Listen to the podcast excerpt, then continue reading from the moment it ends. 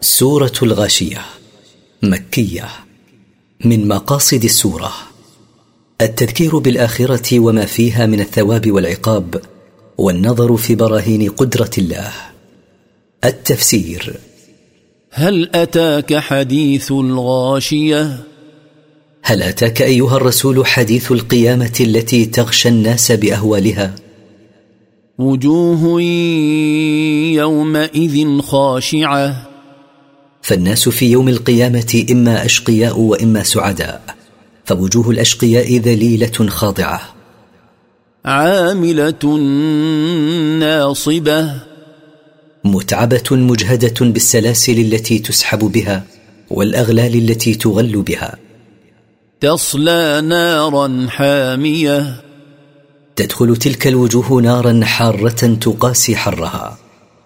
تسقى من عين آنية. تسقى من عين شديدة حرارة الماء. ليس لهم طعام إلا من ضريع. ليس لهم طعام يتغذون به إلا من أخبث الطعام وأنتنه. من نبات يسمى الشبرق إذا يبس صار مسموما. لا يسمن ولا يغني من جوع. لا يسمن آكله ولا يسد جوعته. وجوه يومئذ ناعمة. ووجوه السعداء في ذلك اليوم ذات نعمة وبهجة وسرور لما لاقوه من النعيم. لسعيها راضية. لعملها الصالح الذي عملته في الدنيا راضية فقد وجدت ثواب عملها مدخرا لها مضاعفا. في جنة عالية. في جنة مرتفعة المكان والمكانة. لا تسمع فيها لاغية. لا تسمع في الجنة كلمة باطل ولغو فضلا عن سماع كلمة محرمة. فيها عين جارية. في هذه الجنة عيون جارية يفجرونها ويصرفونها كيف شاءوا. فيها سرر مرفوعة فيها أسرة عالية. وأكواب موضوعة وأكواب مطروحة مهيئة للشرب. ونمارق مصفوفة وفيها وسائد مرصوص بعضها إلى بعض. وزرابي مبثوثة. وفيها بسط مبسوطة هنا وهناك. ولما ذكر الله تفاوت أحوال الأشقياء والسعداء في الآخرة وجه أنظار الكفار إلى ما يدلهم على قدرة الخالق وحسن خلقه ليستدلوا بذلك على الإيمان ليدخلوا الجنة فيكونوا من السعداء.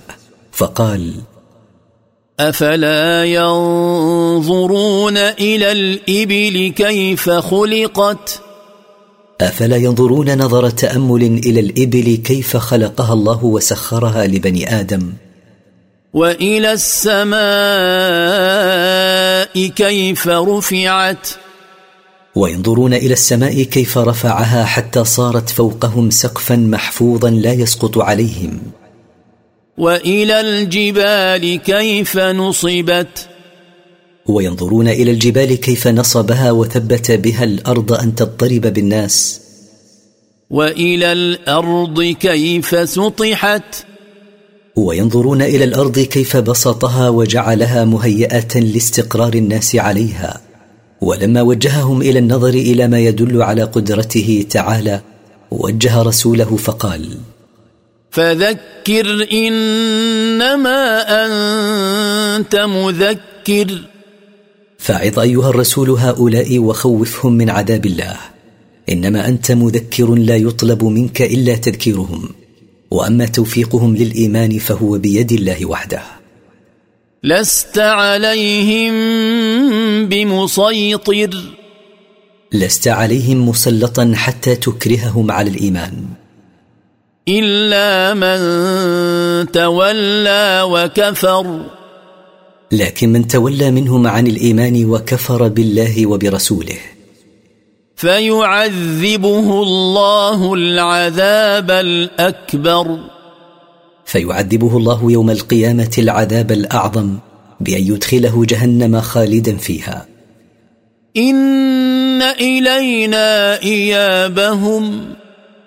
إن إلينا وحدنا رجوعهم بعد موتهم. ثم إن علينا حسابهم. ثم إن علينا وحدنا حسابهم على أعمالهم وليس لك ولا لأحد غيرك ذلك.